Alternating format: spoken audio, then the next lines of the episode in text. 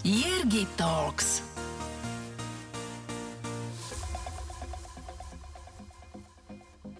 Rodak z Hanušoviec nad Topľou.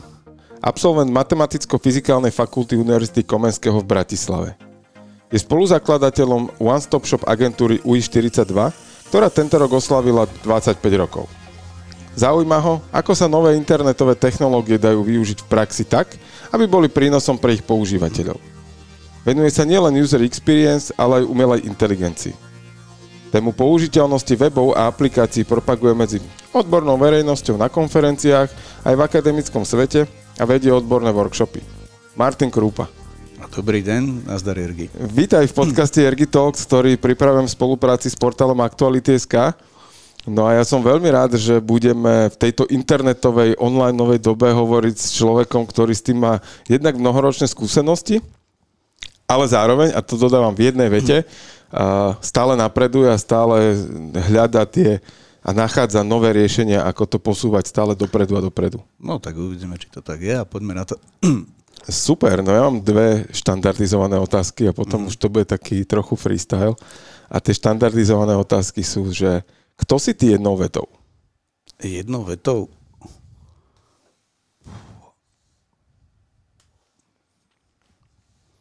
Rýchly, malý a veselý chlapík. Ma, malý v zmysle nízky. Super. A aké sú tri slova, ktoré ťa charakterizujú? Tak asi tie tri, čo som povedal. No to znamená, že rýchly, to sa manželka často stiažuje, že sa rýchlo najem a tak ďalej. A potom Vrajím, že nižší vzrastom, hej, my východnári sme takýto, tak pozorujem, ono to asi aj trošku je pravda. Ja mám tých 165, čo v tejto populácii je menej, ale mne to nejak nepripadá ako nejaký handicap, ani náhodou. A zistil som to vlastne raz, keď som uh, išiel na nejaký ples, bol to folklórny ples a ja som tam vošiel do požičovne Sluku s manželkou. Pozdravili sme sa a tá pani na mňa pozrela a povedala, že šariš. A ja som na ňu kúkal, že však ja už celkom nerozprávam tým prízvukom, sa mi zdá. Že podľa čoho vie, že som zo Šariša, ona, že však vidím, aký ste chlap, ne?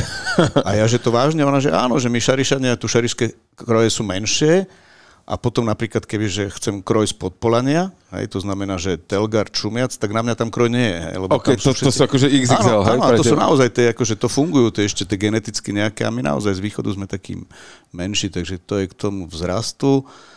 No a veselý, tak asi snáď ešte som veselý, no myslím.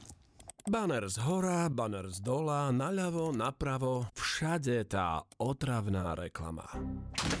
Ale reklama predsa nemusí byť otravná. Zverte tú vašu do rúk odborníkov z Natívne SK a oslovte používateľov tak, aby ste ich zaujali a obohatili. Vaše posolstvo si radi prečítajú či vypočujú desiatky tisíc potenciálnych zákazníkov, ktorí denne navštevujú najpopulárnejšie slovenské online magazíny. Nechajte si ušiť natívnu reklamnú kampaň presne na mieru. Viac info na www.natívne.sk. Čo ti robí tú veselosť? Čo ti spôsobuje takú radosť do života? Radosť do života? Tak akože ja sa... Ten svet je dosť zložitý, hlavne v súčasnej dobe, hej, takže, takže treba sa občas pozrieť aj trošku mimo, no tak akože tak jedna vec je taká tá radosť v zmysle, že sa človek teší z toho, hej, na no to sú samozrejme, akože čo vám poviem, že rodina, deti, príbuzní, kamaráci, akože to je veľká, veľká súčasť môjho života. Super, skvelé. Aké ty si mal detstvo v Hanušovciach? Aké, aká bola doba vtedy? Alebo ako ty si to vnímal ako dieťa? Čo sa tebe mm, dialo? tak čo ja viem, tak som 70 ročník, hej, takže to my sme také tie... Ale ešte nie sme tie husakové deti, hej. Ale to úplne akože detstvo, poviem, že tej základnej školy, to bolo super, akože to sme akože ako deti, to znamená, boli sme stále vonku. Partia, ja som jedináčik okrem iného, takže tým pádom ja som musel uh, akože byť s inými, hej. Doma som bol sám, teda s knižkami. A takže boli sme vonku, hrali sme sa, behali sme, ja neviem čo, akože počúvali heavy metal, mal som takého dobrého suseda, ktorý nám nosil tieto všetky náhrávky a akože bolo veselo. Hej. A potom prišlo to gymnázium a to už bola taká trošku, som zistil, že to je taká trošku nuda, hej, lebo tá škola bola taká, akože išlo mi to, ale nejak mi to nepripadalo zaujímavé. A ja som svet našiel potom v knižkách, hej, akože môj otec má doteraz podľa mňa ešte takých 2000 kníh v knižnici. takže to bol môj internet vtedy. OK. No a plus nejaké časopisy, hej, ktoré sa dali kúpiť. No a ja som teda žil ako to, ten tínedžer som sa každý mesiac čakal, tešil na ABCčko, hej, to mnohí poznajú, tam boli aj také tie modely papierové. No a keď som bol trošku starší, tak bol druhý časopis taký, že VTM, veda technika mládeží a to už bolo taká elektronika a tak ďalej, takže to, a to, tam som zistil potom, že existuje počítač a potom teda som nejako vyžobral od našich stúzexu počítač, no a potom už tá doba bola iná. A čo ťa bavilo na tej základnej škole? Hovorím, že to, to si spomenul, že to sa tak akože narýchlo udialo, potom, že na strednej si začal uvedomovať nejaké iné veci. Aké bolo to, tá, tá základná škola, že mal si to, že išlo to takže v podstate hravo a tak ja som, si voľný ja som, čas? Ne, ja som učiteľské dieťa, moje obidva rodičia boli učitelia. Mama na základnej škole, teda na tej prvé, prvé 4 roky, otec hore, na tých vyšších stupňoch a ja som zo školy že žiaden problém. Hej, ako, ale mňa to nejako extra zase nebavilo.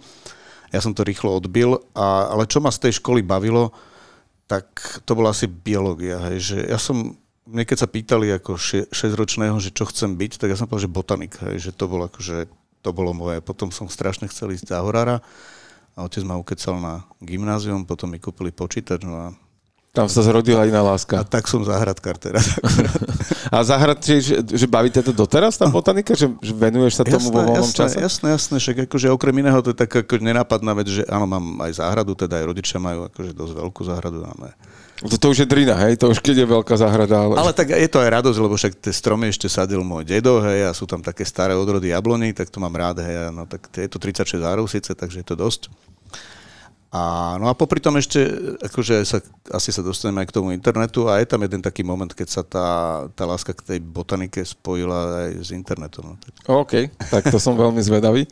A čo sa týka, my sme tu pred nahrávaním uh, začali žartovať, keď, keď sme teda riešili Hanušovce a ja som so žartom vyťahol príhodu, ktorú, ktorú mi jeden kamarát rozprával, keď som išiel na domášu, že mám ísť v Hanušovcech pri Slovnavské doľava Odkedy tam je tá pumpa, že ona je tam vždy? Áno, áno, od detstva, od detstva. Tak všetky boli veľa, kedy asi benzinolky typujem, áno, hej. asi, hej. No a potom sa to zmenilo, asi potom rozdelený typujem, že to je slovnovťacká pumpa, hej. Takže akože vždy máme, lebo tie Hanušovce, keď sa človek na to pozrie tak geograficky, tak my sme na polceste medzi Prešovom a Vranovom, to je tých 25 kilometrov a to je taká nejaká vzdialenosť, keď bola, kedy asi sa prepriehali tie vozy. No a teraz sú tam... Je, je to taká kryžovatka. No jasné, jasné, potom sa tam ide na sever do Giraltovec, takže je to také prirodzená, hej, taká... Tak, no a ty aj, si ale ma upozornil na jednu vec, ktorú ale potrebujeme odovzdať aj poslucháčom podcastu. No áno, tak to jedna, ako Hanušovciach sú teda aj pekné pamiatky, hej, ale podľa mňa tá najväčšia, naj, najvec Hanušoviec je Hanušovská zmrzlina. teda sú tam dve, tam vznikla tam nejaká taká konkurencia prášková ale tá, tá zásadná je práve pred tou odbočkou dolnej časti Hanušovie, kúsok od Slovna, to asi 100 metrov, tak tam je v takej garáži, to znamená, že to je garážová zmrzlina tým pádom, už podľa mňa no toľko, no dlhšie než čo ja mám rokov, to znamená, že podľa mňa cez 60 rokov sa tam vyrába naozaj, že pôvodná balkánska zmrzlina. Ale takže ten recept, tam prišiel voľa kedy taký pán, Redžepovič, ja som sa potom dozvedel, že nebol z Jugoslavie, bol konkrétne z Macedónska, hej, z takej, myslím, že z Gostivaru. No a tie jeho vnúci robia stále tým jeho receptom. Hej. To znamená, že oni normálne to varia tú zmrzlinu, majú tam tie ingrediencie a žiadne prášky, nič normálne to varia zo zmr... teda z mlieka, cukru a vajec. No super, tak to odporúčam, odporúčam. Pôjdem určite vyskúšať, keď, keď pôjdem Aj. okolo. Uh, je pravda, že som dávnejšie nešiel, ale, ale bolo obdobie, keď som tam relatívne často chodil. Takže to, toto som nevedel vtedy. Takže Áno, spojení, spojení s Domašou to je moje leto, takže vedieť toto, na tak, No super. A čo si ty robil popri tej škole, ktorá teda išla tak rýchlo a hovoril si, že ste trávili čas vonku, tak čo bolo také tvoje hobby, že čo ťa bavilo robiť vonku? Tak čo, tak hrali sme sa na vojakov, aj vtedy. Futbal sme hrali, po stromoch sme lozili, akože čo, potom sme začali, ja neviem, typujem, zberať známky, tie sme si vymienali, ja neviem, a potom neskôr možno aj do krčmy už zašli. Ja neviem. Aké boli tvoje začiatky týchto vecí, čo sa týka takého, že objavovanie, poznávania, že uh, ako ty si nachádzal tie, tie nové veci, nové vzruchy?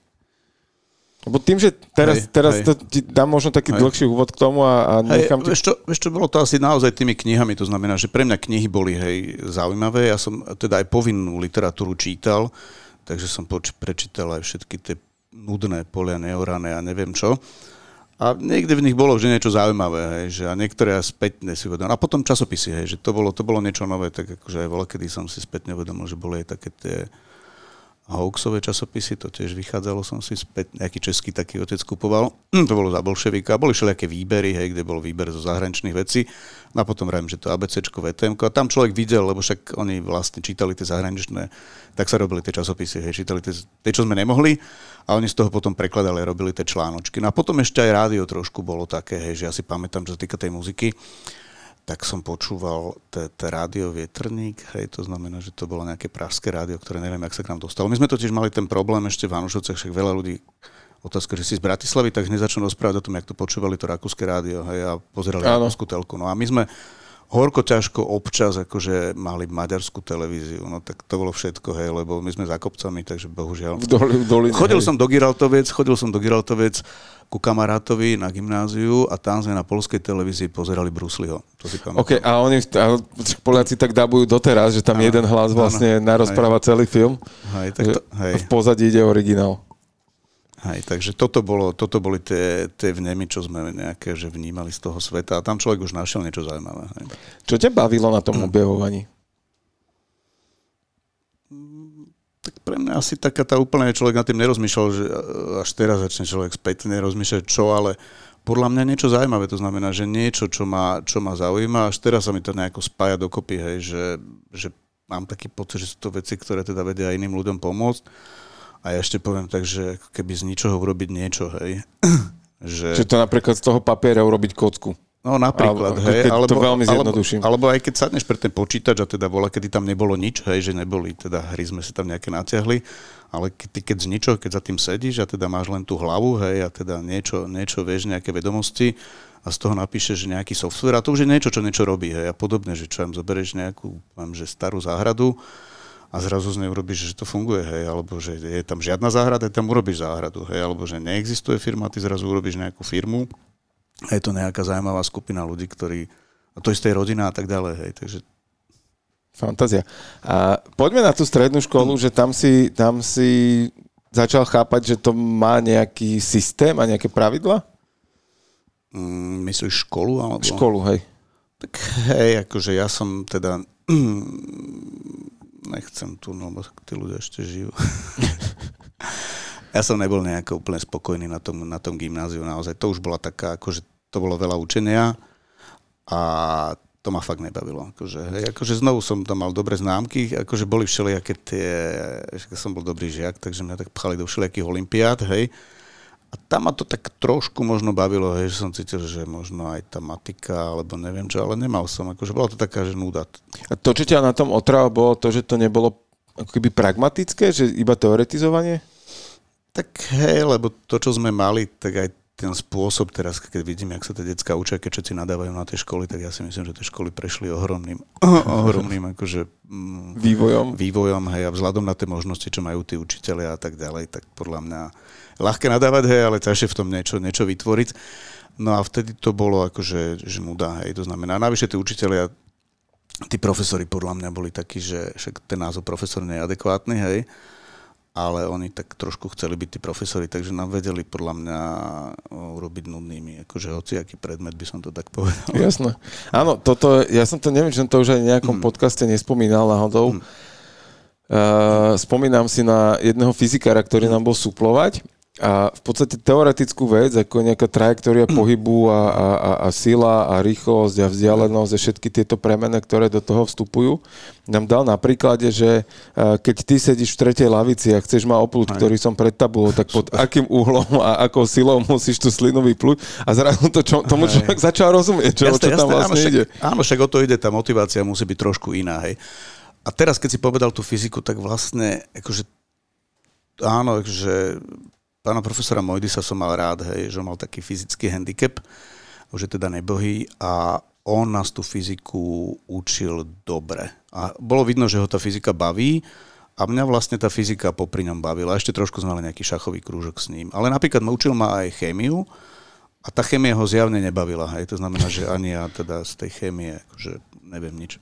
Že bolo na ňom vycítiť, že keďže ho baví fyzika, tak ju predáva inak, Jasné, jasné, ako tú áno. chémiu, ktorá Hej. ho až tak nenadchla. Tak, tak, presne tak. Akože, Okay. Toto zase mňa si vrátil do detstva, lebo môj, môj e, dedo bol chemik a mňa to teda obišlo, že to zjavne do inej vetvy našej generácie muselo padnúť a on mi vždy tak s, tak, s takou láskou, že však ako ja ti to vysvetlím, Ramuško, keď potrebuješ. Nie, nič mi nevysvetľuj, prosím ťa. Tak môj otec je slovenčinár a ja teda akože tú slovenčinu, že to je taký zvláštny akože predmet alebo niečo. No a my ako východnári sme sa tu slovenčinu naozaj učili, hej, že ja som po slovensky rozprával len v škole. A, a tým pádom aj otec tú slovenčinu vedel dobre vysvetliť, mali sme kopec knížek, stále máme.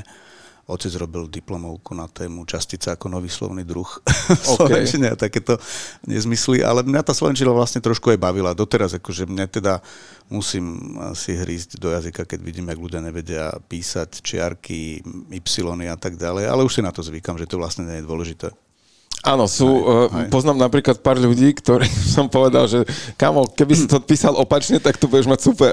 Áno, áno, môže byť, ale vravím, že to už, už to nie je, už tá doba je inde, hej. A ono aj tie technológie možno práve, že, že to, že to automatizujeme a nechávame za seba robiť stroje, tak, tak ako keby mnohým ľuďom toto uniká a, nechávajú to tak ako, že Asi, a ten hej. autokorekt Hej, ešte není úplne dokonalý, Tak, tak, hej. aby to spravil. A pritom môj otec, vieš, akože ja som vždy ma tie také zaujímavé veci ma nejako zaujali, zaujímali a otec mi vždy vravel, že ešte ich, a on študoval teda 50. roky, 60.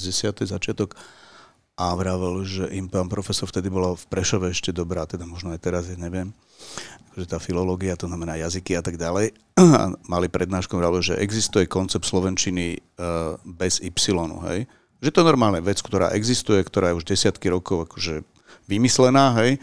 No ale to si myslím, že tomu by sa niekto mohol začať venovať. To by no. bolo super, podľa by mnohým ľuďom odľahlo. No áno, len bohužiaľ aj ten, aj ten teda, ja som trošku sme prišli aj do styku aj s tým jazykovetným ústavom slovenským, keď sme začínali s počítačmi a žiaľ, to sú inštitúcie, teda znovu akože to hovorím do rádia, takže musím si dať trošku pozor, hej, ale ja si myslím, že trošku skostnatené, hej, že, že tam nevidím žiaden progres, hej, a keď by sa Viem, že niekto chytil v tejto krajine toho, že poďme to urobiť. Že bola by to možno taká na jednej strane aj trošku sranda, na druhej strane by to bola praktická vec, lebo tá Slovenčina, ona sa vyvíja podľa mňa bez, na, bez toho, aby sme si to uvedomovali. Že tie ang- anglicizmy a takéto všelijaké kalky, hej, to znamená tie doslovné preklady, ktoré nám tú Slovenčinu akože kazí a takže podľa mňa by sa mala trošku vyvinúť, si myslím. Ale... Tak. Ale ja si myslím, že z na opačnej strane, že peknú osvetu tomu jazyku robí pani Sibila Myslovičová, že to, Áno, áno, to hej, na slovenskom rozhlase to je, to je, podľa mňa to je legenda. Áno, hlavne, hlavne meno, priezvisko, to je super. Tak, totálne, to, Super, totálne. super, Ale to, hej. to je presne, že, že aj, aj celý ten koncept je, je proste užitočný, zaujímavý, zábavný. Akože paradoxne je to, áno, vo verejnom priestore, teda v, vo verejnoprávnom rozhlase, ale myslím si, že úplne v pohode v komerčnom rádiu takáto vec by, akože, le, lebo to je, že s dávkou humoru Jasné. rozoberajú témy, ktoré sú že seriózne, a tým pádom ako presne k tým... a Ja som nedávno, minulý týždeň, dva dozadu to bolo, že, že teraz presne tie anglicizmy, že feeluješ to. Jasné. A, a, akože, a vtedy si uvedomím, že kurník, to už je asi aj na mňa moc, že, že ja a sa- normálne, že sa teraz vžívam do, do role svojho otca, Hej. ktorý, ktorý proste presne už naše niektoré výrazy nebral a nerozumel im a, a robil si z nás srandu za Tam ne. je, tam je navyše ešte iný problém, lebo, lebo to je až tak, že jedn, jednak to vyzerá, ľudia podľa mňa, keby to používali, sú na to zvyknutí, niekedy podľa mňa sa tým trošku sú ako keby takí múdrejší, hej. Ale je moja ďalšia téma, akože životná je, že tie veci by mali byť urobené, poviem, že pre všetkých, hej. A môj otec teda stále každý deň číta noviny, kúpi si e, dva denníky a on sa ma pýta, že čo je to status, hej. A ja si potom uvedomím, že no jasné, lebo však mojich rodičov som ušetril od internetu, čo som podľa mňa urobil dobre, aj keď ja som mal podľa mňa prvý internet v Hanušovciach voľa kedy. A, a on to nevie, nevie hej, a to nie je vysvetlené nikde. Hej. A, lebo slovo všetci- status pre Áno, tú hej. generáciu znamená Áno. niečo úplne iné. Áno, presne tak. A teraz, a teraz akože tu je strašne veľa ľudí, ktorí teda ešte ten svet vnímajú, hej, ale nevedia, o čo ide, hej. Možno je veľa ľudí, ktorí nie sú na sociálnych sieťach, používajú internet, používajú mail a oni nemusia tomu rozumieť, hej. To znamená, my, my trošku akože tých ľudí akože tak akože upratujeme, že, že píšeme bez toho, aby rozumeli, hej, čo je škoda. Áno, to, uh, jedna zo spätných väzieb od uh, môjho otca, ktorého pozdravujem týmto, uh, lebo je posluchač verný podcastu, tak uh, po jednom dieli mi tak napísal, že synku, bolo to výborné, ale skúste viacej po slovensky hovoriť. No hej, hej, tak, tak, my sa o chvíľočku asi dostaneme k témam, kde teda budeme musieť vážiť slova, aby to bolo po slovensky. Vysvetlíme, povieme to kľudne, hej, tak hej, jak skú, to je. Skúsime to. Lebo uh, UX je jedno z tých slov, hej, ktoré asi tak, treba vysvetliť. Hej, hej, budem rozprávať o používateľskej skúsenosti, ale skúsim to na nejakom príklade. Vysvetliť. Super. A poďme ešte ale k tomu, ako ty si sa dostal eh, k matfizu vlastne. Bolo to teda vďaka tomu pánovi profesorovi? Uh, fyziky, uh, to, to bolo, ne, tam už to bolo ináč trošku. To bolo tak, že uh, ja som teda mal Atari počítač, to pre nejakých pamätníkov, hej, to bol jeden z tých mála, bolo ZX Spectrum, uh, Slováci, alebo Česi vyrábali, Slováci vlastne vyrábali to PMDčko, hej, a Česi nemali vtedy taký dobrý počítač, je to fakt. A teda v Tusek sa to dalo kúpiť, hej, takže ja som mal doma Atari, ja som na tom programoval, samozrejme ja hral nejaké hry. No a vtedy mi bolo jasné, že chcem vlastne tie počítače študovať. Hej. No tak som hľadal, kde sa to dalo. No a ten výber bol taký, že pre východné raj to vždy sú to aj tie Košice. A potom už tá Bratislava alebo Praha, nám to už je jedno vlastne z pohľadu toho východu. No vlastne, že do Prahy je Bratislava cesta. Áno, vlastne. akože tí Košičania napríklad veľmi veľa študovalo v Prahe, lebo naozaj ti to je akože poviem, že jedno, hej. No a u mňa výber padol, u nás to nebolo tak veľa, keďže si vybral niekoľko vysokých škôl a jednoducho si vybral jednu a teda si robil všetko preto, aby to na to zobrali. Ak to nezobrali, tak si šiel na vojnu. Hej. A... Čiže si robil naozaj všetko preto, aby sa dostal do školy. Áno, presne tak, že my sme naozaj akože makali na tom, to znamená, že ja som sa dostal na Matfis do Bratislavy, hej, to znamená, toto bol akože pre mňa veľký zážitok, hej, že tam som zrazu pochopil, že tá škola môže fungovať ináč, hej, tá, ten Matfis bol v tomto možno aj bez otázky môžem povedať, že, že úžasný, hej, že zrazu tam bola sloboda. Hej, akože áno, mali sme tam aj všelijakých poviem, komunistov na tej škole, ale tak s nimi sa človek... To už sme s nimi vedeli žiť, hej, tak to poviem. A, ale pre nás boli dôležitejší tí ostatní ľudia. Hej. A zrazu sme tam zbadali ľudí, ktorí poznali, ja neviem, ktorí boli v zahraničí, hej, to znamená, že ktorí študovali v Amerike, hej, ktorí však aj, aj tom Rusku boli za dobrí matematici a tak ďalej, nám rozprávali tie príhody a hlavne sme videli ten prístup iný. Hej. Však znovu bola to nejaká zmeska ľudí, ale, ale medzi nimi sa objavilo viacej podľa mňa takých zaujímavejších ľudí. Hej. A tam pre nás ten Matvis Navyše my sme zažili druhá, ako druháci e, revolúciu, hej, aktívne sme sa na nej teda zúčastnili. No a potom sme zrazu pochopili, že, že ten svet je iný, než sme žili doteraz aj tých 9, sa otvorili 9, 19 rokov. Hej. Tak my sme tie príležitosti ešte nevideli, vtedy tí, čo končili školu, tak zakladali firmy. To nás ani nenapadlo, hej, pre nás boli tie technológie zaujímavé a hlavne to cestovanie a ten svet, hej, to znamená, my sme prvé leto vyrazili do Anglicka, hej, keď sa ešte neexistovali normálne spojenia československými aerolíniami za veľa peňazí a Libra stala 80 korún československých, hej. No ale začali sme testovať a potom sme začali študovať a tak ďalej, takže... Ty si spomenul uh, dve veci, ktoré som zvedavý, či spolu súvisia a ak áno, tak ako. A to je, že šach je niečo, čo si, čo si hrával alebo čo sa učil a, a venoval sa tomu a programovanie. Má to nejaké spojenie v tej strategickosti toho, že ako to robiť? Ja som teda nikdy nejako nad tým tak... Ne... Určite podľa mňa hej, ja si myslím, že je veľa šachistov na týchto technických školách, akože môj syn študuje VUT a teraz mi vravel, že tam máš, na tých prednáškach majú všetci pootvárané tie počítače a on vravel, že akože veľká časť chalanov hra šach počas prednášok. Takže určite to je nejako, nejako je to spojené. Hej. Počúvate Jergy Talks, podcast plný inšpirácie. Čo ťa bavilo na tom šachu? potom, akože neviem, tak aj teraz, keď bola korona, tak ja som sa k tomu šachu trošku vrátil, hej, začal som ho hrávať, ale čisto akože naozaj veľmi, veľmi amatérsky. O, asi je to nejaký relax, to znamená, že, že si tam s tými figurkami, prípadne s tým nejakým superom a, a ja som teda akože rád, a to ma otec naučil, ja som si rád prehrával tie partie, hej, že čo ja viem, môj sused oproti je vtáčnik, ten šachový veľmajster a keď som si pozeral niektoré jeho partie, tak to bolo také super, tak akože fakt, že, že to je zaujímavé. Takže aj tak trošku som objavoval že ten šach. Pozorovať to aj. Hej, pozerať, že pozerať to, že čo to zahralo, že prečo a tak ďalej. Že to, bolo zaujímavé pre mňa. Okay, akože teraz pre mňa je toto level, že, že uh, na toto pozerať s mojou trpezlivosťou, akože úplne tomu rozumiem a chápem tie strategickosti, ktoré je za tým a pozorovať, že ako ten človek vlastne rozmýšľa a tak, ale pre mňa to je že strašne dlho. To je, keby som mal pozorovať rybarčenie. Ale, ale to nie je, že by sme na, na YouTube pozerali. Vieš, akože môj, môj otec v tej knižnici má kopec ruských šachových knížiek. To znamená, že ja v tej ruskej šachovej notácii som si prehrával partie. Jasné. Takže to, a to bol teda... A tak.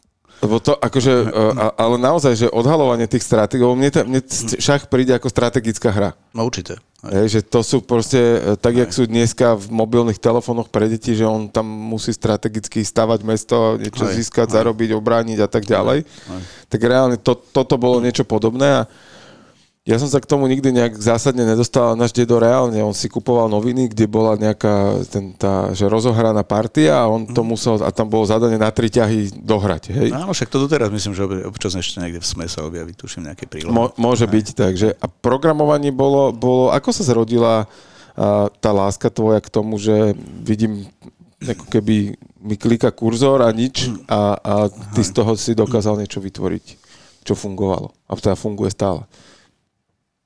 Neviem, neviem, akože to nejako ani vysvetliť. Jednoducho sú veci, ktoré človeka bavili a mňa práve z toho, že tam napíšeš tých, ja neviem, 50 riadkov nejakých e, čudných skrátiek s nejakými, s nejakými symbolmi, či už to písmenka alebo číslice, tak zrazu to niečo spraví. Hej?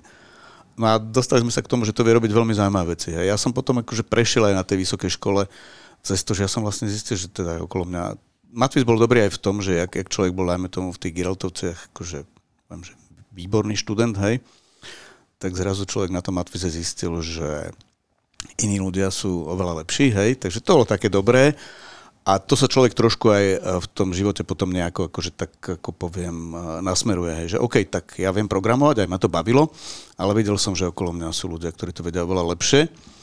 A v tej dobe zhruba som zistil, že OK, však sú akože ten software je oveľa viacej, než písať ten kód, hej, lebo však ten software nejako musí vyzerať a to niekedy je podľa mňa rovnako dôležité, ako to funguje. Hej. Nechcel som povedať, že veľa viac. ako ty si sa to učil? Že... A mňa zaujíma tá tvorba toho, že mám prázdne niečo, to mm. akože, keby to sedel maliar, tak sa spýtam, mm-hmm. že ako maľuje, že, mm-hmm. že či ten obraz vidí dopredu, čo tam vznikne, alebo proste len tak ako pocitovo tam búcha farby. Tak akože tam je to také, e, ty programuješ alebo nie? Ja vôbec, vôbec. akože toto je mimo mňa. Ja si myslím, že by to by každý človek si mal akože v súčasnej dobe asi vyskúšať si myslím, lebo, lebo je to nejaký iný spôsob, poviem, že rozmýšľania. Hej. Okay. To znamená, že ty máš v zásade ešte raz nejakú sadu, poviem, že nejakých inštrukcií, nejakých kvázi príkazov, hej a vieš, čo chceš dosiahnuť, čo má byť na konci, hej, to znamená, čo má byť ten výstup, vieš, čo má byť ten vstup. A potom nejako skúšaš nejakými, nejakými postupmi ten algoritmus, hej, to je ten recept, hej, to dať nejako dokopy, hej. No tak a robíš to tak postupne, to znamená na tom páči, že to neurobíš na prvýkrát, no možno niektorí to že na prvýkrát, ako hovoria dobre, a ty urobíš nejakú kostru toho, potom samozrejme sa na to potrebuješ vyspať, hej, možno si niečo nakreslíš na papieri, urobíš si nejaké poznámky, potom vidíš, keď to nefunguje, hej, to je tá frustrujúca stránka tohoto. Hľadať, kde je ten problém, hej? Áno, že hľadať, kde je ten problém, hej, a potom to často celé prepíšeš, no a, a tým pádom sa v tomto je to malovanie, hej, že na prvýkrát neutrafíš toho človeka dobre, potom ti niekto vysvetlí. Tam môžeš povedať, že to, to je abstraktné umenie, priateľ, aby ste to len neporozumeli. Ale tí, čo rozumejú abstraktnému umeniu, tak vedia, že to, že to je nejaký taký amatérizmus, hej. A presne a postupne sa v tom nejako zlepšuješ a potom teda mm, možno príde tá doba, že vieš to robiť. A potom zistíš, že vlastne tie programovacie jazyky možno nie sú až také dôležité. Existujú rôzne, hej, to znamená iný spôsob program, programovania. Hej, my sme napríklad bola, kedy to, že sa teraz tak bežne, bežne stále sú tie všetky Pythony, ja neviem čo, tak to je nejaký, nejaká vetva, hej.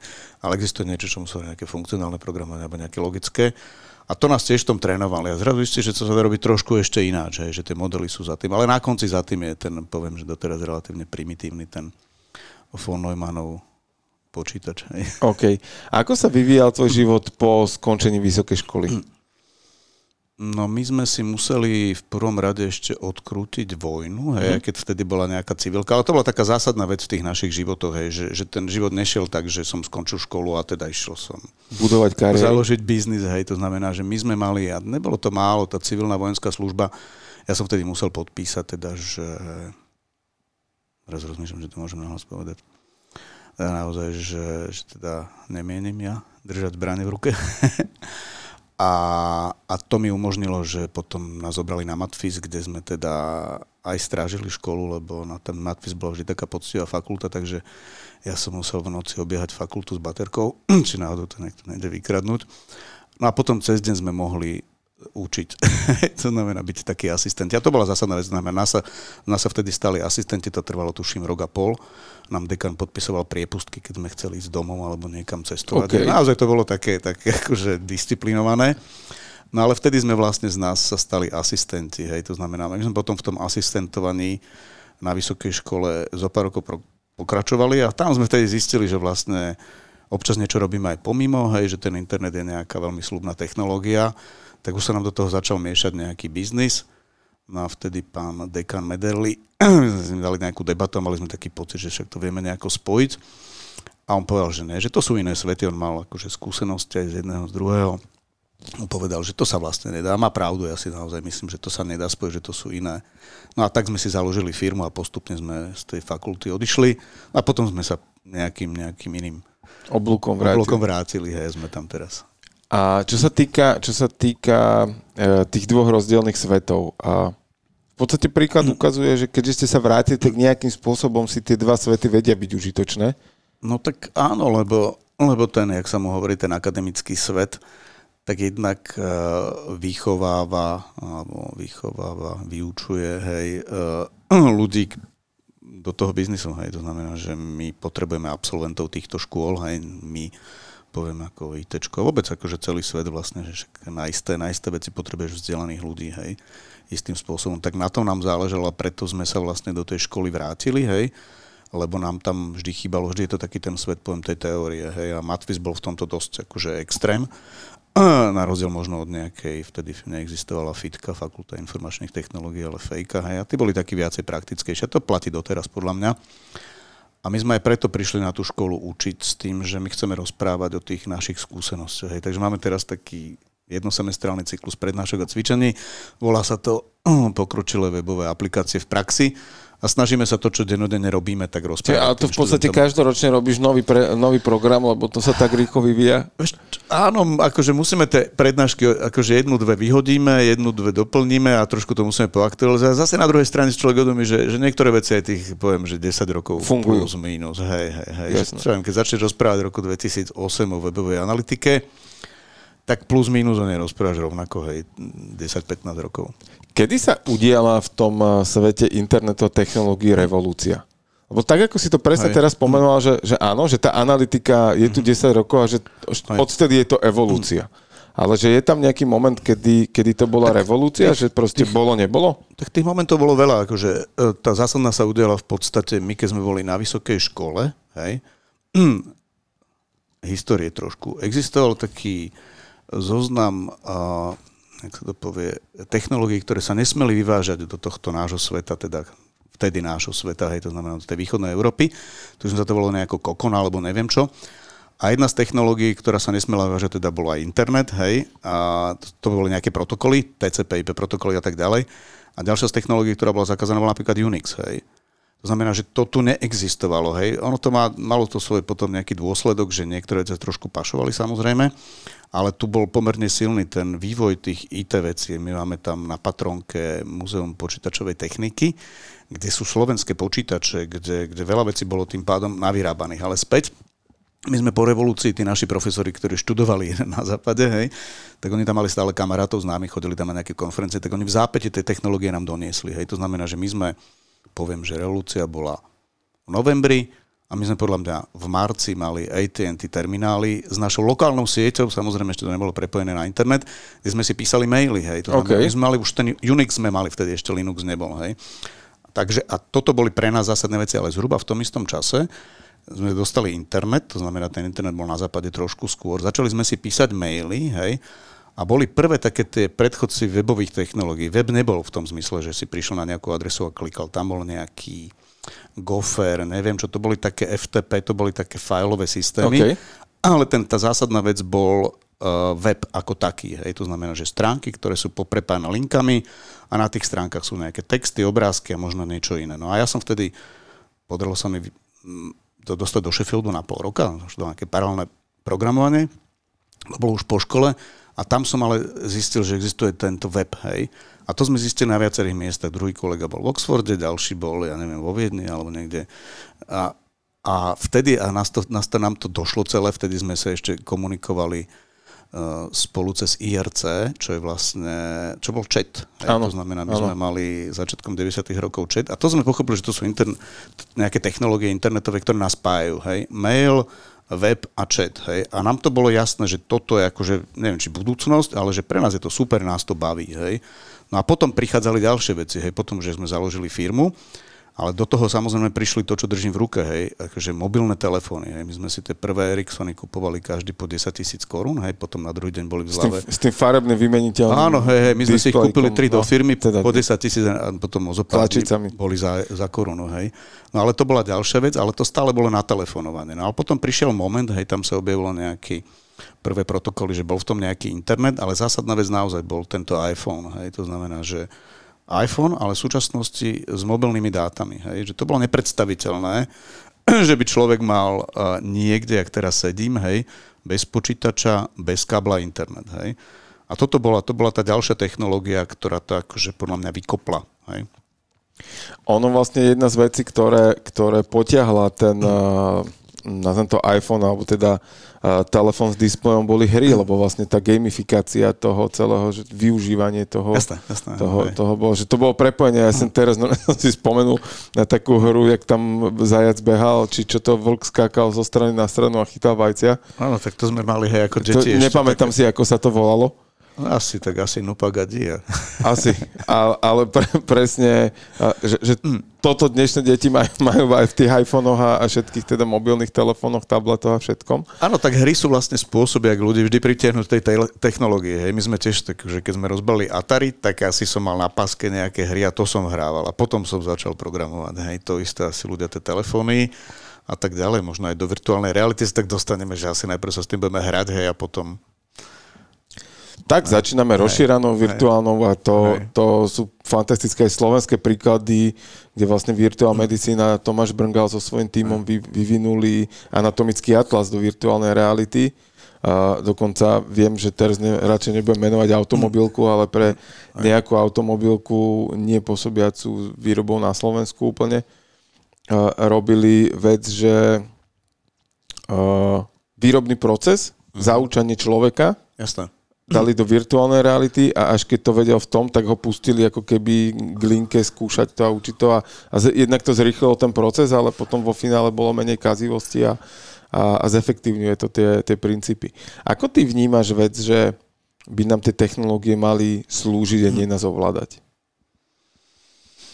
Tak uh, to je podľa mňa o tom, že, že my sa nevieme vyhnúť, my nevieme keby zastaviť pokrok. Hej, vieme akože možno nejakú katastrofu, alebo to možno tá, tá zem spraví za nás, hej, ale, ale človek je tvor zvedavý, hej, preto tu sedíme, máme okolo seba to, čo máme, hej, nahrávame, sú tu podcasty a tak ďalej. A to sa nedá zastaviť, to znamená, že bojovať proti tomu pokroku je podľa mňa márne, si myslím, hej. Ja som skôr fanúšik toho, tiež som niekedy akože samozrejme zrozený z toho, že čo ten internet vlastne hej, doniesol, ale to bola každá technológia, to je jedno, či zoberieš auto, ja neviem, balistickú krivku alebo hoci čo, hej. Podľa mňa je skôr dôležité uh, rozmýšľať nad tým a, a rozumieť tým technológiám, hej, lebo ak tí ľudia tomu rozumejú, ja si myslím, že to vzdelanie je dôležitá vec. Hej. Ja, ja si úprimne myslím, že aj to vzdelanie, že to, čo máme tu teraz aj poviem, na politickej scéne a tak ďalej, a to je podľa mňa problém. slovenského školského systému. Tak to je, tak to je určite. Hej. To znamená, že keby ľudia boli vzdelanejší a teda vedeli tie veci používať rozumnejšie, lebo ty tými technológiami, a to je jedno, či chat, hej, na internete, alebo či máš nejakú umelú inteligenciu, alebo nejakú virtuálnu realitu, tak ty máš istý, to je nejaký nástroj, ktorý ti umožňuje niečo spraviť, hej. A vždy je na tebe, či to použiješ akože tým jedným alebo tým druhým smerom, hej, lepším alebo horším. No ja verím tomu, že ak to ľudia tie technológie poznajú, hej, tak podľa mňa im lepšie rozumejú, menej sa ich boja, to je dôležitá vec a nejakým spôsobom postupne to pomaličky ide tým lepším smerom. No. Jasne. A vráťme sa k založeniu, založeniu vašej firmy, pretože ty si to spomenul, že ste sa rozlezli do sveta, a s kamarátmi, spolužiakmi a, a zistili ste, že existuje nejaký web, že existuje ten Hej. svet, že je malinko pred nami. A potom ste sa stretli na pive a čo, založili ste firmu? A vlastne doslova to tak bolo, hej, že my sme začali spolu niečo robiť, mali sme aj nejaký výskumný projekt, aj nejaký praktický projekt, trošku sme lokalizovali nejaký software. No a doslova sme sa stretli v takej Petržalskej krčme 4, jeden z toho ustúpil trošku a tam sme teda pri pive si povedali, že OK, že poďme do toho. No a teda ten názov sme vymysleli taký podľa mňa mm, čudný, hej. Mali sme všelijaké hypermédie v hlave a neviem, nejaké nezmysly, ale nakoniec to bolo, že UI42, čo je Ústav informatiky číslo dverí 42, čo je vlastne na Matfize, na našej alma mater kancelária, ktorá je tam doteraz. Hej. OK. okay. Čiže toto je vlastne názov vašej firmy. Áno, áno, tak to je, hej. A ste tam sedávali v tej miestnosti? Jasné, jasné. My sme chvíľku, akože ak sme založili tú firmu, tak chvíľku sme tam ešte nás tam tak trošku akceptovali a postupne sme odtiaľ odchádzali a prestávali sme učiť, takže bolo tam také obdobie takého prieniku. Hej. Počúvate Jergi Talks, podcast o inšpiratívnych ľuďoch a ich ceste za úspechom. Okay, a čo bolo motivom založenia tej firmy? Ten motív bol taký, že sme chceli tie veci robiť viacej, hej, to znamená, a mali sme aj prísľubené, priznám sa od jedného známeho, že teda nám dá nejakú zákazku, hej, potreboval, to boli vtedy internetový biznis, boli vlastne internetoví operátori, hej. A on nám niečo prislúbil a potom z toho samozrejme, ako to chodí, nič nebolo, hej, však tak to, tak to je. No a my sme zrazu traja mali firmu a nemali sme čo robiť, hej. O, tak ale bavilo nás to, tak my sme vtedy preto spravili, keď sme nemali čo robiť, hej, tak sme spravili ja to viem, jety na snehu, hej, to znamená, že mňa bavilo, doteraz ma baví lyžovanie a neboli žiadne snehové správy a tých lyžackých stredísk nebolo veľa, ale čo som zistil je, že, že stredisko lavinovej prevencie, nejaký pán, neviem ako sa volal, že vie poslať mail, kde je každý piatok počas sezóny napísané, že ja neviem, Bachledová dolina 14 cm, hej. Ja som sa na to pozeral a som povedal, že to je super, že ja z toho robím web, hej. Tak Šuty vtedy s nami robil, tak Šuty mi nakreslil takého pekného Yetiho, alebo teda nám, potom som s ďalším kolegom, s Robom sme sadli do knižnice, neexistovali vtedy grafové podklady, hej. Tak my sme prekreslili e, z veľkého atlasu mapu Slovenska do GIFu OK. a potom sme podľa mňa vyrobili prvý animovaný, teda neanimovaný, a generovaný GIF, to znamená, my sme z toho mailu vyťahli tie informácie, vložili sme ich do obrázku a ten obrázok sme dali na internet. A tam bola mapa Slovenska, kde boli bodky, ktoré znázorňovali, že kde je koľko. No, tak takto sme sa hrali, hej. A potom v rámci tej hry sme aj progresiu naprogramovali napríklad, hej. No a to boli také naše, z tej nudy, tak sme takéto veci, takéto produkty. OK. A ako začali prichádzať prví klienti? Mm, to asi cez nejaké známosti typujem. Ja si, to, ja si to celkom nepamätám. Tak mali sme možno aj nejakých e, kamarátov, ale tých firm... Dobre, ale oni už o vás vedeli, alebo ste, choď, kade ste chodili, tak ste rozprávali, čo robíte a, Asi, hej. ako sa A- zabávate životom? Tak to je, že, že my sme akože vždy boli takí, že však aj Matfis bol výborný aj v tom, že sme tých ľudí veľa poznali. Hej, však to nebolo také, že nám teraz tí kamaráti, akože my, my tých zákazov od kamarátov sme mali historicky, poviem, že relatívne málo, hej. Ale vedelo sa o nás, že tie veci vieme robiť, hej. To znamená, keď niekto chcel e-shop v roku 98, aj takí boli, tak sme to spravili my. Hej. Keď niekto povedal nejakú web stránku alebo bolo nejaké grafické štúdio, jednoducho ten, my sme nevedeli, sa to volá nejaký networking, hej, ale my sme robili ten networking ano. samozrejme. Hej. Takže ona sa Tá vedela. komunita asi nebola v tom čase tak veľká, ako, ako je dneska, hej, že uh, dneska spraviť webovú stránku a teraz sa nebáme o kvalite, Hej, ale, hej. ale akože rýchlostne to je v zásade otázka minút. Potom už naozaj ale ideme do tej kvalitatívnej roviny, že čo Áno, koľko hej, má hej. naozaj trvať a Hej, no, áno, je pravda, že my sme zažili ešte to obdobie, keď napríklad, ja to tak poviem, že všetci ľudia, čo boli aktívni na slovenskom internete, tak sme sa poznali. Takže vy ste mali taký vlastne svoj Facebookček životný. No bol taký, napríklad na tom IRCčku bol taký kanál, sa to volalo, že CS tuším, akože Československo a my sme normálne sa zišli na pive všetci 50 na Donovaloch.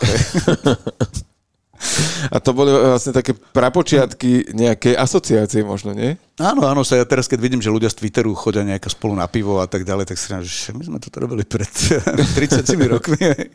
Tak a to je zase, uh, ja tvrdím, že mm, ja sa teda väčšinu svojho života kariérneho venujem marketingu, a, a hovorím, že to koleso už bolo vymyslené, že my len musíme pozorovať, že čo sa kde deje a aplikovať to do svojich uh, cieľových skupín a, a značiek a služieb a tak ďalej. Áno, je to tak, že, že menia sa podľa mňa tie trošku tie inštru, inštrumenty alebo nejaké nástroje, ale tie princípy asi, asi zostávajú rovnaké. Hej. Hm? Čo teba hej. baví na vašej firme? Lebo my sme spomenuli, že teda máte 25 rokov už uh-huh. a to nie je na podnikanie málo, to si povedzme otvorene. Že to je akože 25 rokov vydržať na trhu aj v tomto segmente, kde naozaj, poviem to, že v posledných 5-7 rokoch je tá expanzia, alebo 10 možno tá expanzia tých akože digitálnych firiem, agentúr a všetkého možného naozaj, naozaj enormná.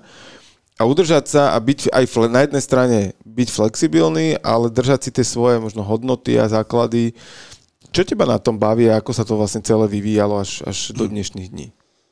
Mm, tak my sme... Mm, no v prvom rade je to o ľuďoch, podľa mňa. Hej. To znamená, že my sme, poviem, že keď z nejakého pohľadu agentúra, mm, servisná služba, máme nejaké produkty, ale u nás tie výsledky na konci dňa robia ľudia, hej, ktorí sú v kontakte s tými klientami a tak ďalej. To znamená, potrebujem mať partiu ľudí a teraz ich je už, že ja neviem, takmer 60, hej, ktorí si spolu rozumejú a teda samozrejme musia byť aj nejakí odborníci. A to je asi základ toho, že my sme to založili ako traja, spolužiaci aj s Robom a s Daliborom. Dalibor potom odišiel aj s profesiou do profesie, hej, to bola taká nejaká dohoda ale my doteraz sme dobrí kamaráti. Hej. To znamená, že my si rozumieme a v tom biznise samozrejme, aj keď sú tie ťažšie chvíle, tak podľa mňa také tie pojmy, ako je čo napríklad veľkorysosť, hej, alebo dôvera a tak ďalej, tak tie naozaj musia fungovať. Hej, bez toho sa to nedá. No a to sa snažíme, aby to bolo aj v tej firme pri tých nových ľuďoch. My sme dosť veľa a vlastne vybudovali vďaka mladým ľuďom, hej, samozrejme, my už máme svoje roky a ten svet sa hýbe, takže my, my veríme mladým ľuďom. No a potom to je tá ľudská stránka firmy, keď vám povedať, a potom tá, tá technologická, tak my sme začínali vlastne ako informatici, čiže programátori, tak sme vlastne boli web development firma. Hej. My sme zavčasu v tých prvých uh, momentoch zistili, že napríklad grafický dizajn je dôležitá súčasť webu, hej, ale že my to nevieme robiť, takže my sme síce vedeli robiť s CorelDRAWom, alebo neviem, čo to bolo vtedy, ale my sme si našli chalanov uh, z fakulty dizajnu, tuším, na VŠVU, Šuty, Peter Hajdin a ďalší. A, no a oni nám robili ten dizajn. To znamená, my sme už vtedy tie veci, ktoré sme vedeli, že majú robiť iní profici, tak dali im, hej. No a postupne sme napríklad vtedy spravili, že čo CMS Buxus, hej, to znamená, že to je nejaký redačný systém, a doteraz ho máme, hej, už je samozrejme na tých e, vyše 20 rokov, akože už je x krát. Iná generácia. Je iná generácia softveru, ale my sme vtedy napríklad spravili tú vec, že sme pochopili, že existuje po niečom dopyt a to niečo bolo, ľudia chceli sami aktualizovať stránky, hej čo sa v roku 1999 nedalo. Hej. To ano. mohli robiť len ľudia, ktorí vedeli HTML a vedeli vlastne programovať. A to sme boli my. My sme sa to pýtali peniaze, hej, snažili sme sa to. A oni zrazu povedali, že my to chceme robiť sami. Hej. My sme sa pozreli, čo je vo svete a vo svete bolo zo pár systémov, ktorí boli technologicky zložité a boli drahé. Hej. A tým pádom to bolo nedostupné pre ľudí. To znamená, že my sme si povedali, že OK, však mali sme s tým nejaké skúsenosti, naprogramujeme to. Tak sme to naprogramovali a zrazu začali ľudia používať. Hej. A doteraz to používajú stovky ľudí, hej. ak nie tisíce za tých. Jasné. No. A to znamená, my sme nejakú technológiu vyrobili preto, aby sme niečo umožnili robiť e, bežnému človeku. Hej a takto to postupne išlo ďalej. Hej. Potom, čo viem, weby sa vyrábali, prišli teda mobilné telefóny, neviem čo, a zrazu začal byť e-commerce zaujímavý. Hej. Lebo dovtedy, dovtedy sa nedalo predávať na internete. Hej. Dovtedy to boli len ako keby online... Informácie. Tak, hej, to znamená, my sme sice v 98 roku spravili e-shop, hej, ale o tom e-shope sa nevedel nikto dozvedel, lebo Google nebol, hej, takto si to povedzme. Uh, v podstate reklama bola len nejaká banerová, hej, to znamená, že Facebook neexistoval, nevedel si to dať druhým ľuďom vedieť, že čo vlastne dobre si kúpil alebo chceš kúpiť. Či vtedy bol AZ, nie? Tak, tak, tak, hej, a zoznam. Hej. A zoznam, no. A zoznam, tak, tak to centrum nejako, ešte možno potom nejak niečo, časom. Hej, hej, hej. No a tým pádom ten, ten priestor aj toho marketingu bol obmedzený. Samozrejme, e, online platby neexistovali, však vtedy ľudia nemali ani platobné karty, a ľudia nemali doma často internet. A internet banking mal kto vtedy, hej? To znamená, a doručovacia sa služba... do kaviarni. Tak, a, do, na internet. Tak, a doručovacia služba bola jediná slovenská pošta, hej. To znamená, že na to nebol ekosystém toho, hej. A potom zrazu, čo ja 2000, poviem, že v 8. alebo 7. 6. to zrazu už začalo zapadať do seba, no tak vtedy sme začali robiť, dajme tomu, e-shopy, hej. A vtedy sme zistili, že v tých e-shopoch zase nestačí, aby to bolo pekné graficky, hej, aby to bolo, ja neviem, dobre naprogramované. Nestačí, že tam niečo tomu ešte chýba. Hej, a že veľmi často o tom dizajne rozhodovali manažeri, to tak doteraz býva. Či sa mi to páči, či sa mi páči úvodná stránka. Áno, a to, áno, to e, ja milujem aj na marketeroch, keď, a, ale mne sa to nepáči. OK, asi ty cieľová skupina. No nie som, ale nepáči sa no. mi to. Tak braho, chod sa opýtať zákazníka. Tak, a my sme toto vtedy tiež akože na to nejakým spôsobom prišli, tak sme išli do Londýna, kde sme si zaplatili nejaký kurz od toho pána Nilsena a ten nás naučil testovať použiteľnosť. Znamená, že ten nás naučil to, že keď chceš o niečom povedať v nejakom digitálnom produkte, webe, e-shope, či je dobrý, tak si zavolaj tú cieľovú skupinu, aj po jednom pekne na hodinku, sadni si s nimi, prejdi s nimi tie základné úlohy a na základe toho zistíš, čo ti funguje dobre, ale hlavne zistíš, čo ti nefunguje a čo vieš zlepšiť. Hej. A tým pádom vzniklo vlastne UX, hej, alebo tá používateľská skúsenosť. No a to bol vlastne nejaký ďalšie, poviem, nejaká vrstva zrazu nejakých služieb, ktoré sme začali v Ujičku robiť, hej, lebo sme mali, a v tejto nikto nerobil, hej. Teraz je to bežná vec, sme radi, hej, ale doteraz to robíme. Potom to tak išlo ďalej. A potom zrazu však prišiel teda Google Analytics, zrazu začal byť dostupný, to tiež nebolo, boli nástroje, ale tie boli zložité, nie tak dobré. A zrazu prišla reklama na internete, hej, tá PPCčková, hej, pay per click, to znamená, že ľudia platia za to, čo kliknú. A tam sme zrazu videli, že, že to je doména, poviem, že agentúr reklamných. A nám sa dalo, že tam ide pomerne veľa peňazí a je to neefektívne, lebo sme videli tie rozpočty a tam nás napadlo, že však my ako programátori by sme možno vedeli to robiť efektívnejšie, hej, lebo keď máš tisíce produktov, už len to, že sme videli reklamy na produkty, ktoré nie sú na sklade a takéto Aho. veci, hej, tak my sme do toho išli s tým a vtedy sme vymysleli, poviem, že niečo, čo je tiež bežné, čo je výkonnostný marketing. Hej. No, tak my sme začali v roku, ja neviem koľko, a 2000, možno, ja neviem, 11, 12, alebo tak nejako začať robiť ten... ten Čiže vlastne vy ste, vy ste sledovali tie trendy v zahraničí, a. sledovali ste potreby tých klientov a, a problémy, ktoré im vznikajú a boli ste pre Slovensko novátormi? No, podľa mňa doteraz sme, hej. To znamená, že ja si myslím, že mnohé tie služby sme naozaj na Slovensko doniesli. A nemuseli sme byť, že prví, ale boli sme jedni z prvých, hej. A bola to kombinácia toho, hej, že, že tá potreba, sme ju tam niekde videli, hej, či už u toho nášho klienta, alebo na konci u toho používateľa, hej, toho, čo, toho zákazníka. No a potom nás to samozrejme muselo aj istým spôsobom baviť, hej. Jasne. To je, to je tá inovácia, čo nám pomáha, hej, že, že tie nové veci nejako vždy do tej firmy, ja vrem, to je taká ďalšia uh, jak v tej cibuli, hej, to je tá ďalšia šupinka v tej firme, hej. No a teraz to je vlastne tá umelá inteligencia, hej, trošku. Čo ti ženie vpred? Čo ťa motivuje?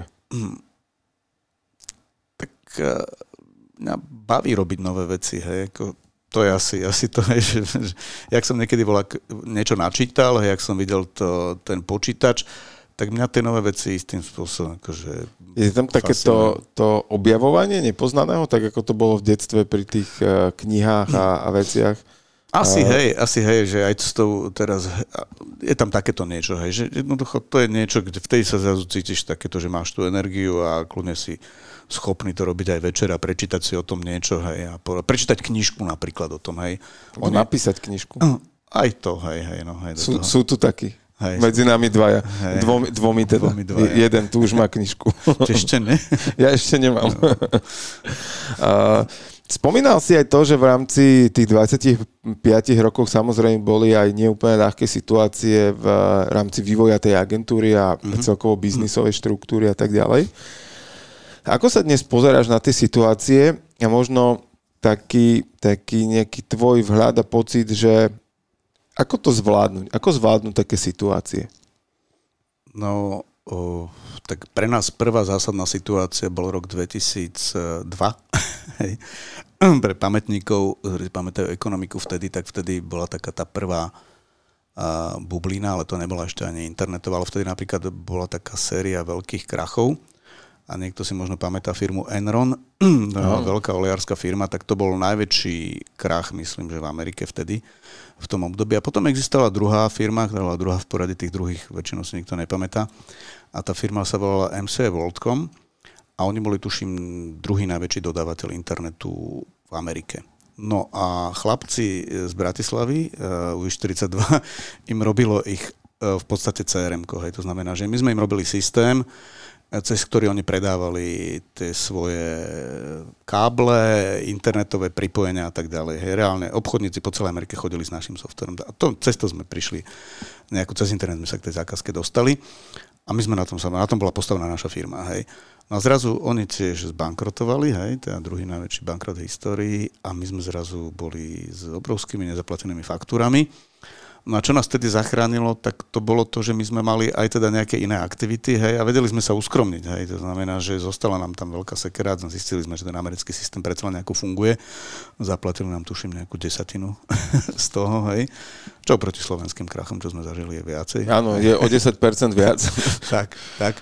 Ale my sme vtedy veľmi boli radi, že sme vlastne tie peniaze, ktoré sme zarábali, že sme ich neprejedli. Hej. Že v zmysle, že my sme vždy mali ja neviem, ak sa to mudro povie, ale že sme tých e, aktivít sme mali vždy viacero. Hej? A doteraz to tak robíme, že, že my nie sme momentálne čisto poviem, že e-commerce firma, hej?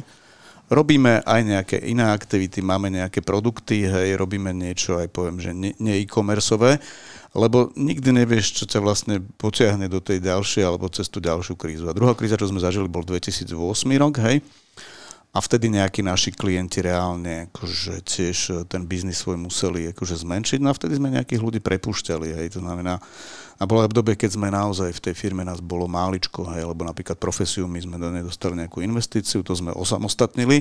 A vtedy to ujíčko bolo zase zo pár rokov taká zo pár, zo pár uh, Ľud, člo, človeková firma, hej, hej, no tak akože, ja viem, že ale tá dôvera No a potom asi, asi aj tá pracovitosť. OK. A v podstate ostatná, nazveme to situácia, nechcem to volať kríza. A ostatná situácia s koronou asi pre ten váš segment skôr bola, že booster, ako by to malo klakať.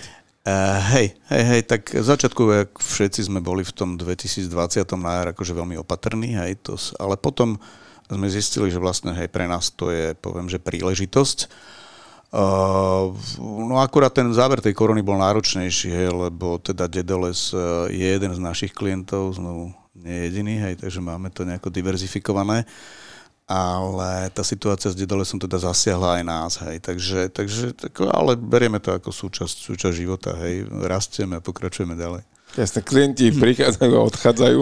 A, a hej, asi hej. aj tam treba mať. Ale e, ja si myslím, že tá stratégia, ktorú ty si pomenoval, popísal, že mať to, ja to, že riziko rozdelené na viac pilierov, a ja to veľmi rád prirovnám aj k životným pilierom, že, že ja ako človek, keď mám svoj život postavený na viacerých veciach, ktoré ma náplňajú a robia šťastným, že je to mm. rodina, práca, šport, e, osobnostný rozvoj a niečo, že ja neviem, mám ich 4-5 a niektorý z tých pilierov mi klakne dočasne, tak furt mám ďalšie, ktoré ma ešte vedia podržať. A keď mám aspoň jeden, tak viem prežiť. Tak to je. A v zásade, hej, ak mám zdravie a môžem ísť športovať a aj keby sa mi všetky ostatné zbúrali, čo v minulosti som tak mal, že, že naozaj ne, nefungovali, ale proste mne vtedy naozaj udržalo to, že OK, tak si idem zabehať.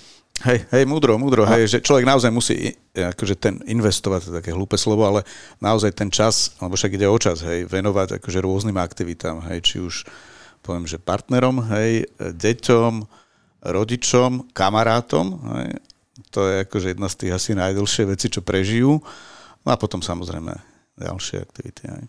Ako sa dá robiť biznis 25 rokov s tým istým partnerom obchodným? Lebo to asi tiež akože veľmi, veľ, akože dlhý vzťah, hej, že hej, hej. ako mnohé manželstva nedožijú 25 rokov a nie to, nie to biznisy. Takže že ako toto ty vnímaš, že, že úskalia tohto vzťahu a príležitosti naopak? O, tak príležitosť je v tom, že nás tie nové veci bavia obidvoch, to znamená, že máme aj taký nejaký zrobom, taký podľa mňa rytmus, že napríklad učíme spolu, hej, to znamená nie naraz, niektoré prednášky máme aj spolu, takže to je niečo, čo nás drží, že to musíme robiť. A to je takéto zábavnejšie, aj keď niekedy uh, tiež je to také časovo náročné. A potom aj tie nové veci vlastne vymýšľame často spolu, hej, to snažíme sa mať tie, poviem, že uh, tie príjemné nejaké projekty spolu, hej. A tie sa snažíme trošku aj mimo firmy robiť, že OK, tak vybehneme niekam inám, hej, že ja som zvykol chodiť za Robom do Pezinka, že sme spravili taký spoločný deň, kde sme na niečím, alebo niečo nové ťahali, rozvíjali. No alebo samozrejme tých druhých vecí, tým sa človek nevyhne, hej, niekedy aj problematickým veciam. Hej, hej. Ale tam, si, tam sme si, akože naozaj to, čo som povedal, niekde na úvod, že tá, tá dôvera a veľkorysosť, podľa mňa to sú dve slova, ktoré mi tak stále prichádzajú na rozum. Hej. Skvelé. Ako je, to, je to určite hej. veľmi dôležitý recept, že pokiaľ máš tú dôveru dlhodobú, tak, tak aj možno nejaké krátkodobé, nazvime to, že vyrušenie, Jasné, jasné, hej. Že, že ťa podrží v tej chvíli, že vlastne ty, keď vieš, že tomu človeku dlhodobo dôveruješ, tak si to vieš vydiskutovať zrazu, hej, že, že asi tam nedeš osobne do toho, že, že nevzťahuješ si tie veci, ale, ale dáš tie veci na stôl a, a pravdivosť v tomto asi tiež je veľmi, veľmi užitočná vec. Jasné, jasné, akože hej, treba, treba podľa mňa naozaj, uh, sú situácie, keď stačí, poviem, že dostatočne dlho počkať, hej. a áno, to je jednoducho, ak ten človek, ak mu veríš dlhé roky, tak to dopadne dobre. Super. Hej. A ty si spomenul umelú inteligenciu. Akú toto hrá rolu pri dnešných weboch a, a e-commerce a v podstate, keď to úplne otvorím tú tému živote našom ako takom? Mm, tak ja som tú tému... Respektíve ešte inak, prepač, eh, že kde sa ja ako človek stretávam s umelou inteligenciou a ani o tom neviem? No, podľa mňa si sa napríklad stretával eh, s umelou inteligenciou mm, už dávno. Hej, ja si pamätám ešte Tesco, keď prišlo na Slovensko, tak jednu z vecí, čo som vtedy čítal o Tesku, ale keďže to robili dajme to v Anglicku, tak potom tie výsledky samozrejme prišli aj na Slovensko a to je spôsob, akým je tovar uložený v policiách. Hej. Že napríklad zistili tie neurónové siete pri tom počítaní, že oplatí sa, že ľudia často kupujú spolu detské plienky a pivo. Hej. No, tak čo oni urobili, tak oni jednoducho te, to pivo dali vedľa detských plienok a tým pádom sa zvýšil predaj piva. Hej. A to sú také tie veci, o ktorých nevieš. Hej. A toto je podľa mňa, že 20 rokov. Toto je také, Teraz ma napadol jeden vtip. hej, hovor. Že, skúsim ho skrátiť, ale pointa bola, že e, odchádza chlapík s rybárskou výbavou z e, takéhoto veľkého obchodu a, a, a proste e, ten predávač ho brutálne osejloval a prišiel za ním nadriadený, že akože gratulujem, že, že fantastická robota, ako sa ti to podarilo. Normálne on prišiel, že došiel kúpiť žene vložky, tak som povedal, čo budete sedieť doma, kúpte si rybárskú výbavu a choďte na ryby. jasné, jasné, jasné, Takže to bola tá, tá akože umelá inteligencia v praxi, praxi ako, ako človek vyriešil veci, ktoré spolu môžu súvisieť. Hej, takže, takže my takýchto, akože toto je prirodzená inteligencia v praxi, hej. Počúvate Jergy Talks.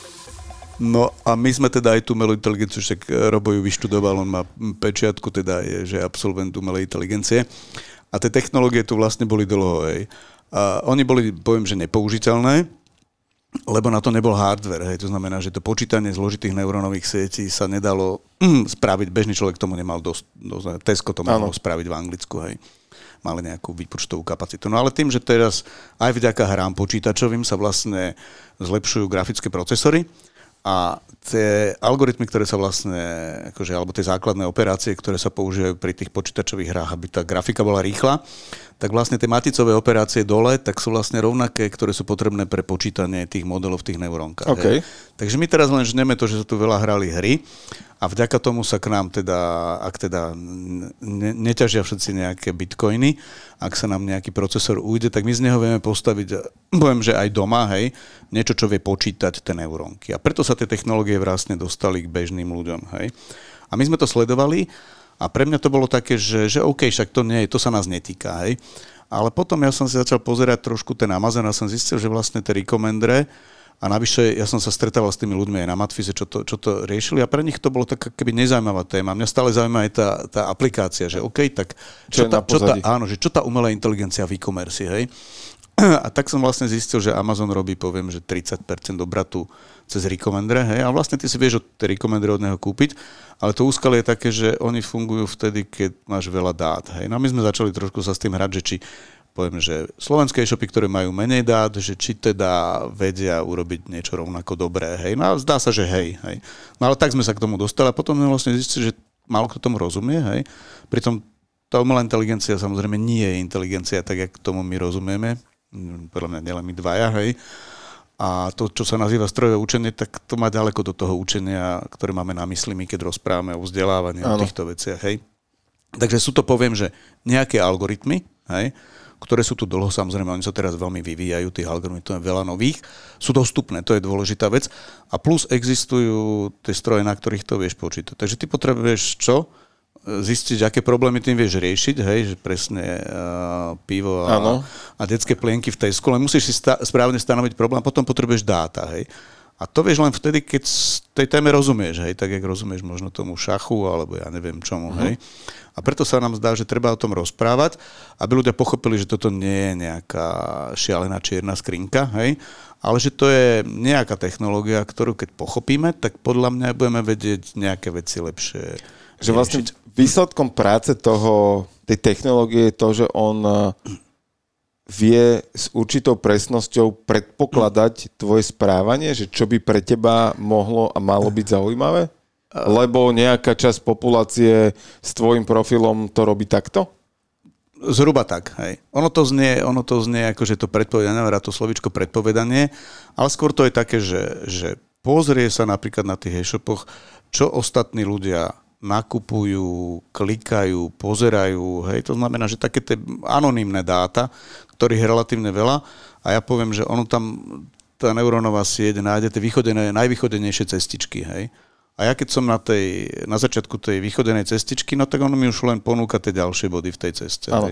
To je ako, e, ja som si pamätám teraz, e, som si spomenul, ako som e, kolegyňam z úplne iného oddelenia vysvetlil, čo je to remarketing tak som im to na príklade kabelky vysvetlil, že, že ty keď si ideš pozrieť nejakú kabelku alebo to panočky na nejaký e-shop, Hej. tak remarketing je to, že ťa to ešte potom niekoľko dní až týždňov sleduje a ponúka ti to všade, kam sa pohneš. No a dobrý... A, a oni vtedy, že Aha, toto no, je ono. No a dobrý remarketing, keď si predstavíš, že do toho zapojíš aj toto, tak je presne ten, že ti neponúkne tie topánky, na ktoré si pozeral, hej, ale už vieš, že si pozeral možno aj niekde inde niečo iné, tak ti už ponúkne možno nejaké iné a možno, možno lepšie utrafiť ten tvoj vkus. Hej. Tak a ešte potom je tam možno, sam predpokladám, že, že nastavenie aj cenových váh, že ti ponúkne lacnejšie, drahšie a ty si potom vyberieš tie stredné, lebo ani, jedno, ani do jedného extrému nechceš no, ísť. A to si teraz dobre trafil, že presne treba vedieť, že aké problémy to vie vyriešiť. Áno, a jeden z tých problémov vie vyriešiť aj tú optimalizáciu cenovú, hej, poviem tú senzitivitu, hej, že ono vie zistiť, že Martin Krupa, že ten možno zaplatí aj viacej, hej, tak mu ponúkne mu a možno, možno mi ponúkne pre, preženiem, hej, v tom remarketingu v situácii, keď bonku prší. A ja som si pozeral zimné topánky a, a to vôbec teraz netvrdím, že ono tuší, že ja nemám zimné topánky alebo že mám rozpadnuté, ale jednoducho, lebo tak to je, tak mi ponúkne v tom daždi možno topánky za vyššiu cenu a ich kúpim. Hej. Áno, akože toto, toto je, e, miestami ja sa na tom zabávam, že až taká paranoja bežných ľudí, že, že oh, môj telefon ma počúva a on mi potom zobrazuje to, čo ja som sa rozprával s kamošom. Áno, tak, no, tak akože, o, o tom, to je to, čo som rával, hej, že dobre tým technológiám rozumieť, lebo potom z toho nie si taký vyplašený, hej. Alebo si začneš teda dávať pozor a nebudeš mať potvárané účty všade a tak ďalej. Hej. Ja, si, ja si pamätám na, na jeden moment, kedy som ja zostal taký, že trochu zamrznutý, hmm. ale je to samozrejme, ja som to niekde poodsúhlasoval vo všeobecných podmienkach, takže Jasné. sa udialo. Ale to už je niekoľko rokov dozadu, dneska to je bežná vec, ale vtedy sa to normálne, že prvýkrát to na mňa vyskočilo, že uh, chodeval som pravidelne na Štrbské pleso do Tatier a jeden piatok som sadol do auta v práci sparoval sa mi telefón a vyskočila mi notifikácia, že na Štepské pleso vám to bude trvať 3 hodiny 36 minút, najlepšia cesta je toto. super, super. A ja som vtedy zostal, že že jak vedia, že tam no, chcem no, ísť. Vynimočne som vtedy nešiel si, ten piatok. Mal, mal si to v kalendári, ne? Ale ne, vieš čo, e, to, to už teraz funguje hej, úplne hej. prepojenie, áno, že to ti napíše, že áno, áno. kamo máš ísť do Európy a je heavy traffic, tak už by si mal vyraziť. Áno. Ale, ale vtedy to bolo naozaj, že taký, že prvýkrát, že ono to vlastne sledovalo moje návyky.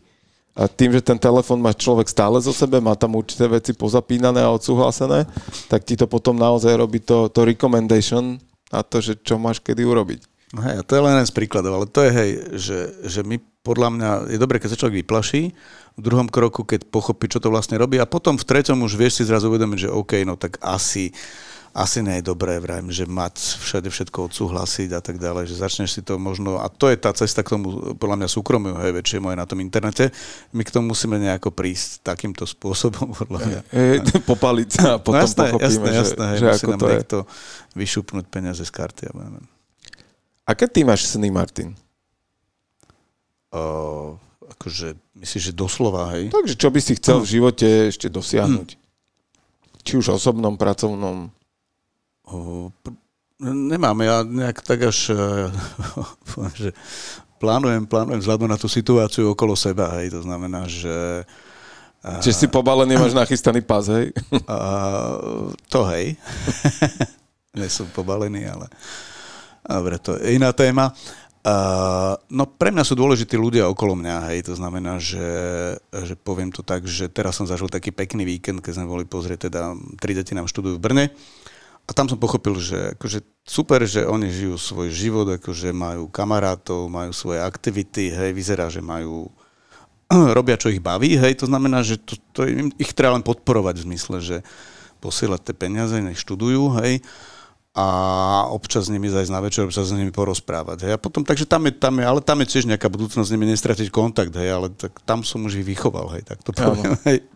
A ešte im chceme trošku pomôcť, ak sa bude dať. No a potom je tam, a to je, to je ten môj sen je samozrejme, že si chcú, ale však to je to naše DNA a tak ďalej, tak chceš, aby tie decka boli úspešné. Hej. A nie úspešné, že v robote, ale nech majú spokojný život, hej. No tak tam verím, že, že to tak bude, hej. Ale tak život prinesie všelijaké nástrahy. Skvelé. A potom máš rodičov ešte, hej, tí sú už starkí, hej, a to je presne ten víkend, sme u svokrovcov a tam si uvedomíš trošku, že už naozaj tie životy sú akože o iných potrebách, hej. A pre mňa sú dôležité tie potreba tých ľudí, to je naozaj tie usability. A tam si uvedomíš, že aj tie počítače už sú pre nich trošku zložité, hej, že svet, ja neviem, tých bank a hoci čoho, že ten svet sa pre nich, a tým chceš po, samozrejme pomôcť, aby teda ten ich záver toho života, že ale to tak je, hej, bol príjemný, hej. Takže to je ďalšia. A potom samozrejme máš nejakú partnerku, hej, manželku, a s ňou sa snažíš tiež, potom máš kamarátov, takže toto je taký môj sen, akože tie veci nejako... Optimalizovať, aby si to postihal. Ani, no hej, ale vždy v každej chvíli niečo iné možno dôležitejšie, hej, No. ale, ale tí ľudia sú pre mňa to najdôležitejšie aj v tej robote, hej, že OK, tak teraz dorozprávame toto celé, no tak eh, cez nejaký obchod poviem do firmy, kde, kde s tými ľuďmi chcem byť, hej, lebo, lebo musíš s nimi byť v kontakte, takže pre mňa je kontakt s ľuďmi akože nie, že sen, ale to je to, čo je podľa mňa dôležité. A to- také naplň... Teba to asi naplňa. Hej, hej, hej. Ako ja som aj ten introvert, že ja si potom rád sadnem a teda čítam tú knižku a som rád sám, hej. Ale, ale chcem byť s ľuďmi, hej, lebo tam vidím tú, to je ten sen, hej, že nechcem, nechcem teda ten opačný, ten zlý sen by bol, že skončiť sám, hej. Áno. Ale chcem byť s ľuďmi, hej. Fantázia.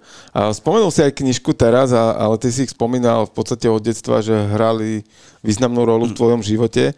A ako to máš dnes? Stíhaš sa ešte venovať knižkám a čítať? Mm, hej, hej, hej, v podstate čítam asi každý deň, hej. Akože niekedy je to také, že zo pár stránok, alebo teda na Kindle, aby som manželku nebudil v posteli, hej. Ale zo pár stránok aspoň pred uh, zaspatím, hej, a občas, keď sa podarí, akože v podstate rád cestujem napríklad občas na východ za rodičmi vlakom, lebo to mám akože 6 hodín, akože čisto načítané knižky, to je super, super. Takže ja nie som fanúšik toho, že by sa tá doprava až tak zrýchlila, hej. Jasné, čiže je, je to ale zase pekné prepojenie toho presne, že OK, tak uh, využijem ten, jednak trošku zrelaxuješ, nemusíš sa Hej. sústrediť na tú cestu a tak ďalej, naháňať sa, Hej. tam je podstatné stihnúť odchod, pri Hej. dnešných vlakoch nevieš, či to bude Väčšinou 6 trošku alebo 8 meškajú. hodín, takže vlastne ešte, ešte vlastne, ja nadávam na to, že tam nie je dobrý signál, ale to by vlastne tak malo zostať, podľa mňa. Že nech to je taký, že za to by sme si mali priplácať, že budeš mať vlak bez bez, signálu. bez Wi-Fi. Bez wi áno, bez signálu. Bez, nie, tam dokonca GSM podľa mňa poriadne nie je aj. A tým pádom môžeš čítať v kľude knižky. Je to tak, to je vlastne uh, aj uh, kaviarňa, reštaurácie, mnohé už som zachytil, že majú taký nápis, že Wi-Fi nemáme, rozprávajte sa medzi sebou. No tak, tak to je. Hej. Super. Takže, Martin, ja ti ďakujem veľmi pekne a pevne verím, že ti uh, chuť rozprávať sa s ľuďmi vydrží dlhé, dlhé roky a, a budeš sa stále obklopovať fantastickými ľuďmi, ktorých ty budeš môcť inšpirovať a zároveň počerpať aj možno nejakú inšpiráciu od nich. Tak ďakujem, Jergi, za príležitosť a pozdravujem poslucháčov. Majte krásny deň, do počutia. Jergi Talks vám prináša Jerguš Holéci v spolupráci s Aktuality SK.